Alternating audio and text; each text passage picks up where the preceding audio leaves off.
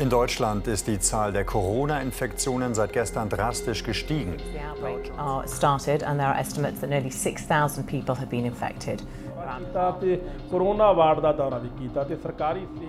Man redet über den KGB, den CIA, was die schon alles gemacht haben, der Mossad und so weiter und so fort. Ist alles möglich. Nicht nur das Coronavirus breitet sich auf allen Kontinenten aus, auch die Falschmeldungen und Verschwörungstheorien darüber, woher der Erreger stammt, was wirklich dahinter steckt, welche Hausmittel angeblich gegen Infektionen schützen, auch diese Meldungen verbreiten sich mit rasender Geschwindigkeit, vor allem über das Internet, über soziale Netzwerke oder Messenger-Dienste wie WhatsApp oder Telegram. Dieser zweiteilige Podcast soll helfen, den Blick für Verschwörungstheorien zu schärfen. Mein Name ist Axel Schröder, ich bin freier Radiojournalist und im Auftrag der Bundeszentrale für politische Bildung lasse ich in diesem Podcast vier Menschen, vier Fachleute zu Wort kommen, die sich mit Verschwörungstheorien auskennen. Von ihnen will ich wissen, was macht es so verlockend, auf Fragen, die die Gesellschaft, die Politik und die Wirtschaft umtreiben, ganz andere Antworten zu geben als die meisten anderen, als Tageszeitungen oder Rundfunkstationen. Wann können Verschwörungstheorien aber auch gefährlich für unser Zusammenleben werden? Und schließlich will ich wissen, wie man am besten mit Menschen umgeht, für die es in einigen Lebensbereichen nur die eine Wahrheit gibt und sei sie noch so abwegig. Hier im ersten Teil geht es darum, erst einmal zu klären, wie weit verbreitet Verschwörungstheorien zum Coronavirus überhaupt sind wer sie verbreitet und wie die Behörden auf die Flut an Falschmeldungen, die dahinter stecken, reagieren können. Und ich will wissen, warum hinter so vielen Verschwörungstheorien oft handfester Antisemitismus steckt. Ich bin jetzt über Skype mit Caroline Schwarz in Berlin verbunden. Sie ist Journalistin, Faktencheckerin und Buchautorin. Frau Schwarz, warum beschäftigen Sie sich schon seit Jahren mit diesem Thema, mit dem Thema Verschwörungstheorien? grundsätzlich kann man sagen, ich habe mich viel mit Falschmeldungen im Netz beschäftigt, weil ich früher mal Kommentare moderiert habe für eine Lokalzeitung und da fiel einem das schon so Ende 2015 auf. Äh, da war viel im Umlauf und von da aus hat mich das Thema einfach über die vergangenen Jahre immer wieder und weiter beschäftigt. Und wir reden heute über die Verschwörungstheorien und Mythen, Falschmeldung äh, beim Thema Corona. Und wir sind ja alle aufgefordert, einfach Informationen kritisch zu hinterfragen. Das ist sozusagen erste Bürgerinnen und Bürgerpflicht. Da würde mich interessieren, wo hört das kritische Nachfragen auf und wo fängt dann am Ende die Verschwörungstheorie an? kritisch nachfragen ist immer gut und wichtig und das sollten wir alle in diesen Tagen tatsächlich machen. Die Frage ist nur, welche Art von Informationen man eben hinterfragt oder auch nicht hinterfragt. Das heißt, stellt man seine eigene Meinung auch irgendwie zur Debatte, hinterfragt man sich selbst, hinterfragt man alles. Das heißt eben auch Informationen, die aus sogenannten Alternativmedien kommen oder anderen Quellen oder hinterfragt man eben nur eine Quelle. Und das ist der große Unterschied bei der Sache. Also die Frage ist, äh, bin ich den Mitteilungen des Robert Koch Instituts gegenüber genauso kritisch wie Mitteilungen, die ich über Facebook, über WhatsApp, Telegram oder andere Kanäle bekomme?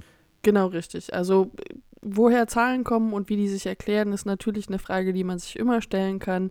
Aber äh, man muss gleichzeitig auch einschätzen, welche Informationen vielleicht glaubwürdiger sind und welche Quellen dahinter stecken. Und bei ganz vielen Falschinformationen und Verschwörungsmythen, die wir jetzt gerade sehen, gibt es auch gar keinen Urheber, der ganz oft genannt wird. Und eigentlich vertrauen gerade ganz viele Menschen irgendwelchen anonymen Quellen, was ja eigentlich, wenn man es objektiv betrachtet, weniger glaubwürdig ist als eine Quelle, bei der wir ganz genau wissen, woher eine Zahl kommt ähm, und woher sich äh, das Ganze erschließt und wie eine Zahl zustande kommt. Kann man das eigentlich sagen? Gibt es auf der einen Seite ganz harmlose Verschwörungstheorien, an die ich für mich in meinem stillen Kämmerlein glaube, und dann weniger harmlose Verschwörungstheorien?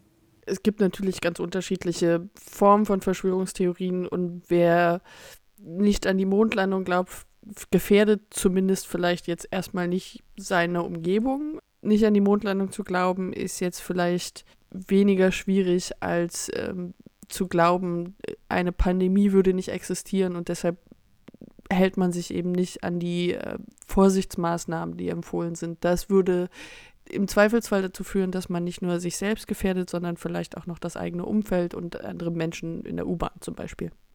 Ja, und dass es diese Mythen und Verschwörungstheorien gibt, das zeigt ja ein Blick ins Internet. Ein paar dieser Theorien, die präsentieren wir hier mal. Das Coronavirus wurde von Soldaten der US-Streitkräfte über ihre Militärbasen in Südkorea nach Asien gebracht. Die Chinesen haben das Coronavirus in einem Biowaffenlabor in Wuhan entwickelt. Die ganze Panik ist gar nicht nötig. Das Coronavirus gibt es gar nicht und die Regierungen benutzen diese Fake News nur, um die Menschen besser kontrollieren zu können. Wir haben jetzt einige Beispiele dafür gehört, was es an Falschmeldungen und Verschwörungstheorien zum Coronavirus gibt.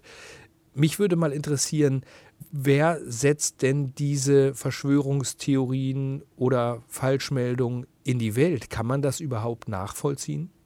Das kann man nicht in jedem Fall nachvollziehen, woher eine Falschmeldung oder Verschwörungstheorie kommt. Ganz oft kopieren sich ganz unterschiedliche Akteure oder einschlägige Akteure, vor allem auch aus dem rechten Spektrum, untereinander. Das heißt, man kann nicht im Zweifelsfall sagen, das, was man jetzt gerade liest, ist auch der Ursprung einer Quelle.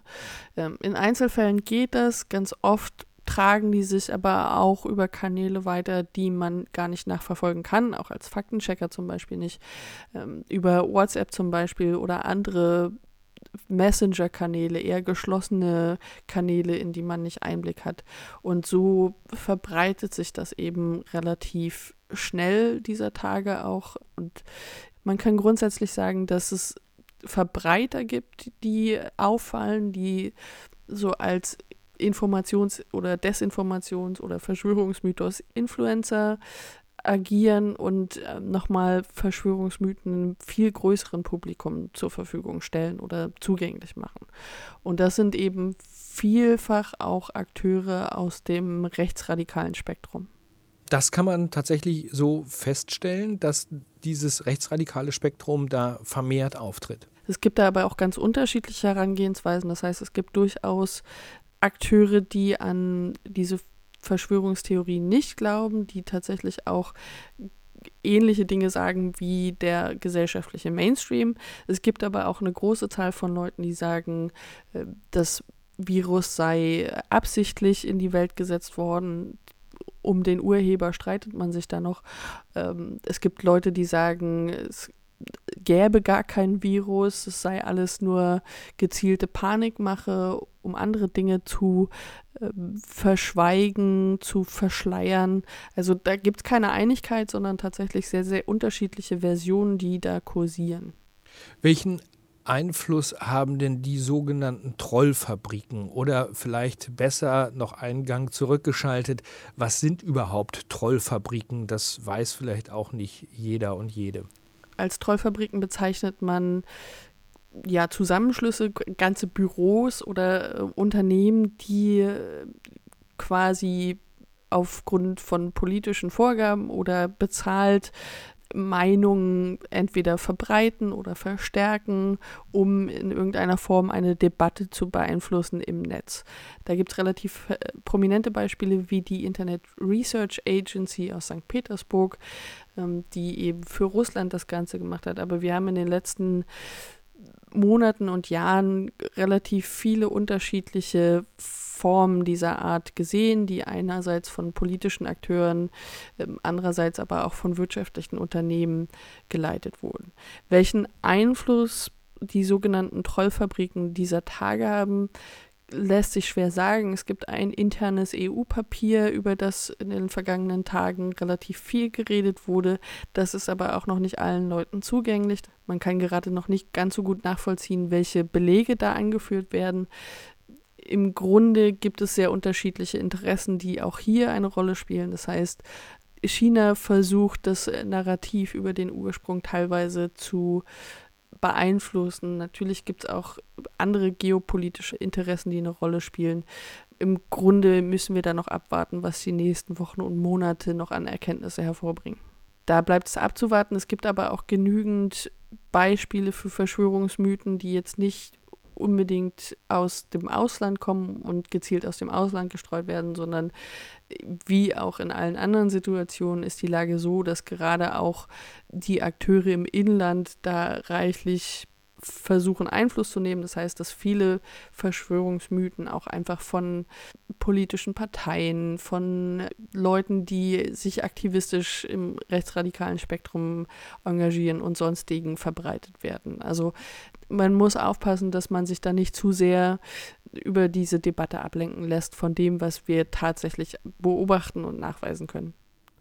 Was ist denn möglich im Umgang mit Verschwörungstheorien? Die haben ja meistens auch die Eigenschaft, dass es da zum Teil um sehr komplexe Theorien geht, die aus einzelnen Versatzstücken bestehen, wo man gar nicht als Laie vielleicht die Möglichkeiten hat, jeden einzelnen Baustein einer Verschwörungstheorie dann äh, schlüssig zu widerlegen. Aber äh, welche Möglichkeiten habe ich denn als Internetnutzerin, als Internetnutzer dann auf Verschwörungstheorien, die über soziale Netzwerke verbreitet werden, zu reagieren? Schritt 1 wäre über, wenn es sich nicht überprüfen lässt, dann sollte man es auch nicht weiter verbreiten. Das ist eigentlich die wichtigste Grundregel, die wir alle beachten sollten. Das ist im Moment noch schwieriger, weil eben Informationen nur stockend oder in, in verschiedenen Sprachen, die man vielleicht nicht spricht und so weiter, auf uns einprasseln. Das heißt, man sollte da einfach weniger verbreiten. Jetzt lässt sich bei einigen Verschwörungsmythen schon kritisch hinterfragen. Zum Beispiel kann man sich die Frage stellen, was eigentlich für ein Aufwand nötig wäre, um solche Dinge zu organisieren, die in, in einigen dieser Verschwörungsmythen vorkommen. Dann kann man natürlich auch einfach schauen, was es schon für Faktenchecks gibt oder für offizielle Stellungnahmen. Damit kann man sich ganz gut beschäftigen. Und dann kann man nochmal kritisch hinterfragen, was eigentlich die Quelle ist dessen, was man gerade liest. Ist es irgendein anonymer Bericht in irgendeinem YouTube-Video oder ist es irgendeine anonyme Sprachnachricht, die sich für uns nicht nachvollziehen lässt. In, in dem Zusammenhang kann man wirklich nochmal schauen, wie glaubwürdig das Ganze jetzt sein könnte. Ähm, Andererseits sehen wir jetzt auch, dass relativ viele Medien äh, Verschwörungsmythen nachgehen, auch Falschmeldungen nachgehen. Wir sehen auch, dass sich offizielle Stellen in diesen Zusammenhängen zu Wort melden. Das äh, läuft teilweise besser, aber auch nicht überall. Sie haben es eben schon angesprochen, der Umgang auch von Behörden mit Falschmeldungen oder Verschwörungstheorien. Da, wenn ich Sie richtig verstanden habe, besteht also durchaus noch Handlungsbedarf, noch Luft nach oben da besteht einiges an Luft nach oben. Da ist ja auch viel nicht gemacht worden in den äh, letzten Jahren. Wir reden in Deutschland zum Beispiel seit mindestens 2016 vermehrt über Verschwörungsmythen, ausgelöst durch äh, den Brexit und auch die Wahl von Donald Trump. In dem Zusammenhang reden wir über Desinformation und Verschwörungsmythen vor allem äh, im Zusammenhang mit Wahlen oder dem Einfluss auf Wahlergebnisse über Desinformation, Verschwörungsmythen ist aber auch wirklich extrem relevant in gesellschaftlichen Krisen, in Krisensituationen wie diesen, also einer Pandemie. Und da gibt es extreme Unterschiede darin, wie Behörden, Institutionen und auch Ministerien damit umgehen. Das heißt, wir sehen, dass einige Polizeidienststellen proaktiv ähm, auf ihren Social-Media-Kanälen dagegen vorgehen, dies, diese Falschmeldungen, Mythen sehr schnell proaktiv widerlegen. Das ist aber überhaupt nicht der Standard. Das heißt, es gibt keine, keinen standardmäßigen Umgang mit diesen Dingen im Netz, was eigentlich gerade wichtig ist. Und das ist so ein bisschen verschlafen worden in den letzten Jahren, sich da genügend vorzubereiten und vielleicht auch Leitfäden zu entwickeln, die in so einem Zusammenhang jetzt wichtig wären. Ist das eigentlich, und das ist meine letzte Frage an Sie, das ist wahrscheinlich kein so neues Phänomen, diese Verschwörungstheorien, die immer dann auftauchen, wenn es äh, zum Beispiel eine gesundheitliche Bedrohung gibt. Also Verschwörungsmythen über Krankheiten gibt es schon sehr, sehr lange. Die gab es auch, bevor das Internet populärer wurde. Das heißt, wir können nachvollziehen, dass es schon zum Beispiel zur ähm, HIV-Aids-Epidemie der 1980er Jahre viele, viele Verschwörungsmythen gab, auch Stigmatisierung von Homosexuellen. Da haben wir auch den Nachweis, dass da zum Beispiel Russland versucht hat, Einfluss zu nehmen auf die Wahrnehmung äh, der AIDS-Epidemie, indem sie verbreitet haben, dass HIV eine Biowaffe sei, die durch die USA in Umlauf gebracht wurde. Auch zur Ebola-Epidemie zum Beispiel gab es Falschmeldungen zum Ursprung, zu möglichen Hintermännern, die das Ganze angeblich absichtlich verbreitet haben sollen. Auch das war damals natürlich Quatsch. Was sich so ein bisschen unterscheidet, ist, dass natürlich viel mehr Menschen weltweit jetzt Zugang zu äh, sozialen Medien haben und die auch nicht mehr nur für gute Zwecke nutzen, sondern eben auch zur Verbreitung von Verschwörungsmythen. Und auch sprachlich haben wir ein bisschen weniger Barrieren als vielleicht noch in den 1990er Jahren, als es noch keine sehr guten Übersetzungstools gab, die uns heute zur Verfügung stehen. Insofern ist es vielleicht eher sichtbarer geworden und man kommt schneller damit in Berührung und es gibt eine ganze Vielzahl von Verbreitungswegen, die jetzt wichtig geworden sind. Aber der kleine Trost wäre dann, dass man auch auf all diesen Verbreitungswegen ja durchaus die Möglichkeit hat, in den Kommentarfunktionen dann dem etwas entgegenzusetzen. Caroline Schwarz, vielen herzlichen Dank nach Berlin. Danke, dass Sie hier über Skype zur Verfügung standen und ich wünsche Ihnen noch schöne Tage. Ebenso. Bis dahin. Mein zweiter Gast ist jetzt Jan Rathje. Er arbeitet für die Amadeo Antonio Stiftung, die sich mit Informationen und Bildungsangeboten in der Arbeit gegen Rechtsextremismus, Rassismus und Antisemitismus engagiert.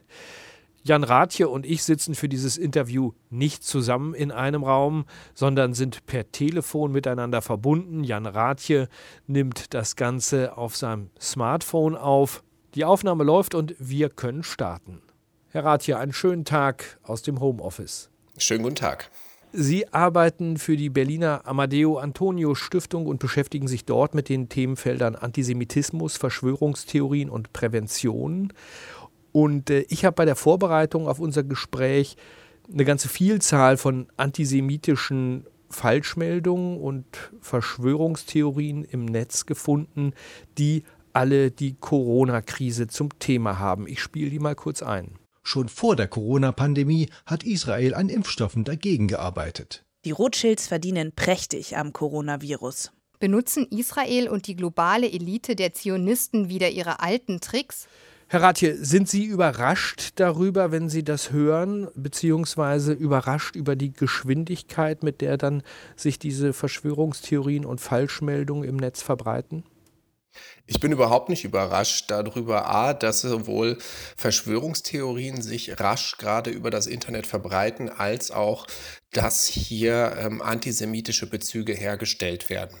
Zunächst mal ist es so, dass Verschwörungstheorien besonders in Zeiten von Krisen und äh, die Corona-Krise macht es ja gerade deutlich, eine globale Krise, eine Pandemie, die unser Leben ganz fundamental auch bestimmt und einschränkt, wird hier genutzt und erklärbar gemacht, indem gesagt wird, a, sie würde entweder gar nicht stattfinden oder b, dass große Unternehmen davon profitieren würden, indem sie diese Krankheit als Waffe gegen die Menschheit einsetzen. Das ist tatsächlich auch so ein Narrativ, was dann benutzt wird, eine Idee, die verbreitet wird, dass eben zum Beispiel die Israelis schon lange vor der Corona-Krise eben diese Impfstoffe entwickelt haben. Nun ist es vielleicht auch so, dass äh, durchaus äh, Forschung und äh, Entwicklung in Israel auf manchen Feldern besser stattfindet, als es bei anderen Staaten der Fall ist. Allerdings sich jetzt so speziell auf diesen Staat zu stürzen, zeugt eher von einem zugrunde liegenden Antisemitismus, in dem nämlich behauptet wird, dieser Staat sei ein Agent einer großen Verschwörung und das überschneidet sich eben mit einem antisemitischen Verständnis.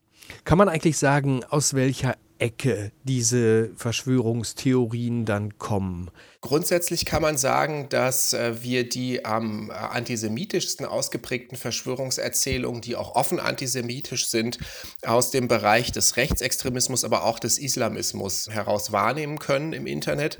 Es ist aber auch so, dass äh, Linke jetzt ähm, in einer anti-imperialistischen Deutung dann eher anti-amerikanistisch in diesem Sinne argumentieren, indem sie behaupten, dass das Coronavirus eine Waffe der Imperialisten sei, um äh, die ganze Welt weiter zu verknechten. Also es, äh, um es zusammenzufassen, es gibt unterschiedlichste politische ähm, Gruppierungen, die solche Erzählungen der Zeit verbreiten.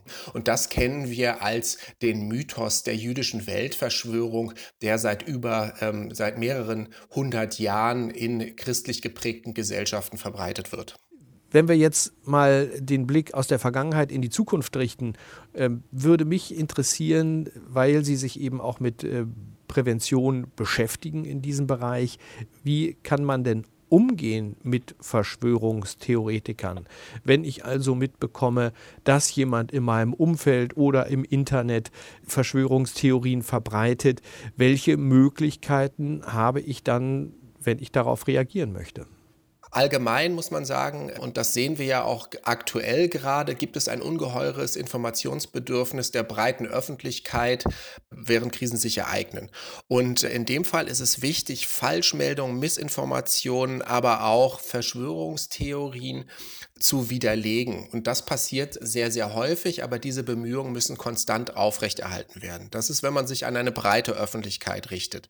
Gleichzeitig arbeiten wir beispielsweise bei der Amadeo Antonio Stiftung so, dass wir Informationsmaterialien produzieren, die überhaupt erst einmal erklären, auch was gefährlich ist aus einer demokratischen und liberalen Perspektive an Verschwörungsideologien. Also, dass beispielsweise in ihnen im Kern menschenfeindliche Inhalte drin stecken, die bis hin zu einem antisemitischen Weltbild führen können, die aber auch rassistische Elemente enthalten. Beispielsweise in der Verschwörungserzählung des großen Austauschs, wenn man behauptet, dass äh, Jüdinnen und Juden in einem geheimen Plan Migrationsbewegungen nach Europa lenken würden, um die deutsche Bevölkerung auszutauschen oder ihre Kultur zu schwächen oder im Extremfall, um sie auszulöschen, also die weiße Bevölkerung und äh, dann weiterhin auch noch darüber aufzuklären, warum Verschwörungsideologien in bestimmten Situationen attraktiv sind, weil sie ein Erklärungsangebot schaffen, das wäre eine vermeintlich rationale Komponente, aber viel stärker noch, und das ist wichtiger auch in der Präventionsarbeit zu beachten, ist es, dass sie eine Identität anbieten für die Personen, die auf der Suche sind und die sich vielleicht auch verunsichert fühlen in ihren eigenen Identitätsvorstellungen durch Krisensituationen oder durch allgemeine gesellschaftliche Situationen, ähm, die in Modernisierungsprozessen auftreten.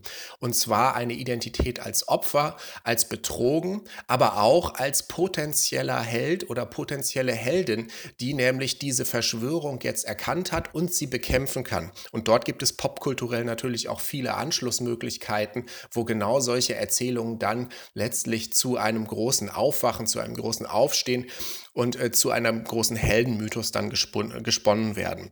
Aber was ich äh, schwierig daran finde, ist, dass es zum Teil ja sehr abstruse Verschwörungstheorien gibt. Und dann frage ich mich aber, wie kann man eben auf diese Menschen zugehen. Wenn das zum Beispiel auch jemand ist in meinem privaten Umfeld und eben nicht im Internet und es ist mir wichtig, mit dem Menschen drüber zu reden, dann kann ich ihn nicht in eine Schublade vorher stecken und sagen, naja, du bist völlig auf dem falschen Dampfer, du äh, siehst das völlig falsch, du hast dich da in ein Hirngespinst verrannt.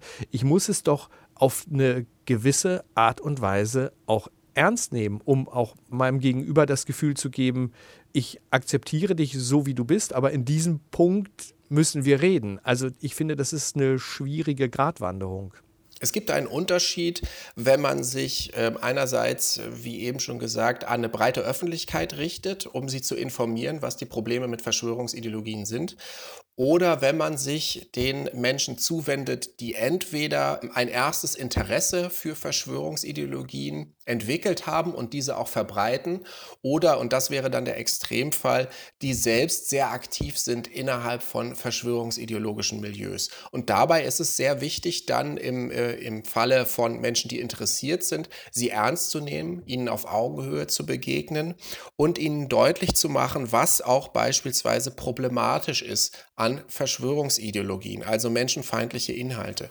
Gleichzeitig auch darüber aufzuklären, was der Unterschied ist zwischen Kritik auf Grundlage einer äh, liberaler und demokratischer Werte und Verschwörungsideologien, die sich als vermeintliche Gesellschaftskritik ausdrücken, aber letztlich immer mit dem Finger auf bestimmte Personengruppen zeigen, die für alles Übel in der Welt verantwortlich seien. Und dort entsteht dann ähm, auch die Verbindung zum Antisemitismus. Also das sind ähm, Möglichkeiten, wie man hier intervenieren kann. Gleichzeitig ähm, gilt es auch, und äh, da geht es auch um ähm, gemeingesellschaftliche Aufgaben, also breiter gedacht, darum, so etwas wie Ambiguitäts- und Widerspruchstoleranz aufzubauen und zu stärken bei den Menschen, damit sie eben nicht sich ein Weltbild bauen, und das ist bei Verschwörungsideologien ganz wichtig, das letztlich darauf hinausläuft, jede Form von Widerspruch auszuklammern, jede Form von Widerspruch auch ähm, in letzter Instanz vernichten zu wollen. Ambiguitätstoleranz, das muss kurz nochmal geklärt werden. Was ist das? Mit Ambiguitätstoleranz ist gemeint, dass äh, die Widersprüchlichkeit und Uneindeutigkeit der modernen Gesellschaft akzeptiert wird, sodass es nicht immer nur eine einzige Lösung äh, für ein politisches Problem geben kann, sondern unterschiedliche politische Auffassungen und äh, nicht nur eben diese eine. Es geht auch darum, ähm, Uneindeutigkeiten, die vielleicht auch im Moment gar nicht geklärt werden können, nämlich woher stammt jetzt beispielsweise genau dieses Coronavirus? Ähm, diese Uneindeutigkeiten auch auszuhalten, dass wir die Antwort auf die Frage wahrscheinlich nicht in den nächsten drei Tagen erfahren werden, sondern dass das ein längerfristiger Prozess ist. Und das gilt beispielsweise auch in modernen Gesellschaften, in, äh, Büro, äh, in Demokratien ähm, auch für politische Prozesse. Wie sind politische Entscheidungsprozesse zustande gekommen? Ähm, warum äh, sind bestimmte Positionen äh, in die Verhandlung hineingetragen worden und dann letztlich aber andere Ergebnisse zutage gefördert worden? Oder wie funktioniert unser Wirtschaftssystem? Welche Konsequenzen haben welche Handlungen innerhalb dieses Systems? Das sind manchmal Fragen, die nicht beantwortet werden können, ganz eindeutig. Und dort muss man dann eine gewisse gewisse Ambiguitäts- oder auch eine Widerspruchstoleranz haben, ähm, die einen befähigt, äh, da nicht sofort nach einer eindeutigen Lösung zu verlangen. Und dort kommen dann wieder Verschwörungsideologien mit ihrem Angebot dann ins Spiel, sondern ähm, man muss diese Ungewissheit, diese auch Ambiguität, es könnte so sein, es könnte aber auch anders sein, aushalten. Wie steht es denn um die Prävention zum Beispiel im schulischen Raum? Also gibt es da schon Angebote, medienpädagogische Angebote beziehungsweise eine medienpädagogische Ausbildung für die Lehrerinnen und Lehrer, um eben die Schülerschaft auch dafür zu sensibilisieren, dass es eben Verschwörungstheorien gibt oder eben Falschmeldungen? Sind wir da mittlerweile schon so weit, dass wir diese medienpädagogischen Konzepte haben und umsetzen können? Was sich feststellen lässt, ist, dass ein ungeheurer Bedarf gerade sichtbar wird, was äh, Bildungsmaterialien im schulischen, aber auch im außerschulischen Kontext gegen Verschwörungstheorien und Antisemitismus existiert. Wir arbeiten in der Amadeo Antonio Stiftung seit 2015 daran, solches Material äh, zu erstellen und weiterzuentwickeln. Und auch verschiedene andere Trägerinnen und Träger der politischen Bildungsarbeit oder auch Bildungsarbeit im Allgemeinen ähm, arbeiten gerade an solchen Materialien. Es ist aber weiterhin auch noch festzustellen, dass eine Lücke existiert, ähm, bezüglich der Verbreitung und bezüglich auch der Erstellung von Materialien, die genau dieses Thema noch vertiefend ähm, adressieren. Also beispielsweise die Frage zu erklären, ähm, wie adressieren wir diese Identitätsfunktion innerhalb von Verschwörungsideologien, damit junge Menschen, ähm, die hoffentlich noch kein geschlossenes Weltbild ausgebildet haben, sich nicht in diesen Weltvorstellungen radikalisieren und äh, da ähm, weiter beispielsweise Ambiguitätstoleranz oder Widerspruchstoleranz dann auch ausbauen können. Vielen herzlichen Dank. Grüße nach Berlin. Ja, schönen Gruß nach Hamburg. Danke. Ciao. Das war Jan Rathje von der Amadeo Antonio Stiftung und im nächsten Teil dieses Podcasts, dem zweiten und letzten, geht es um die psychosozialen Aspekte von Verschwörungstheorien. Was macht ihren Reiz aus und was tun Firmen wie Facebook, Twitter und YouTube, um die Verbreitung von Corona-Fake News auszubremsen? Ich sage vielen Dank für Ihr Interesse. Tschüss.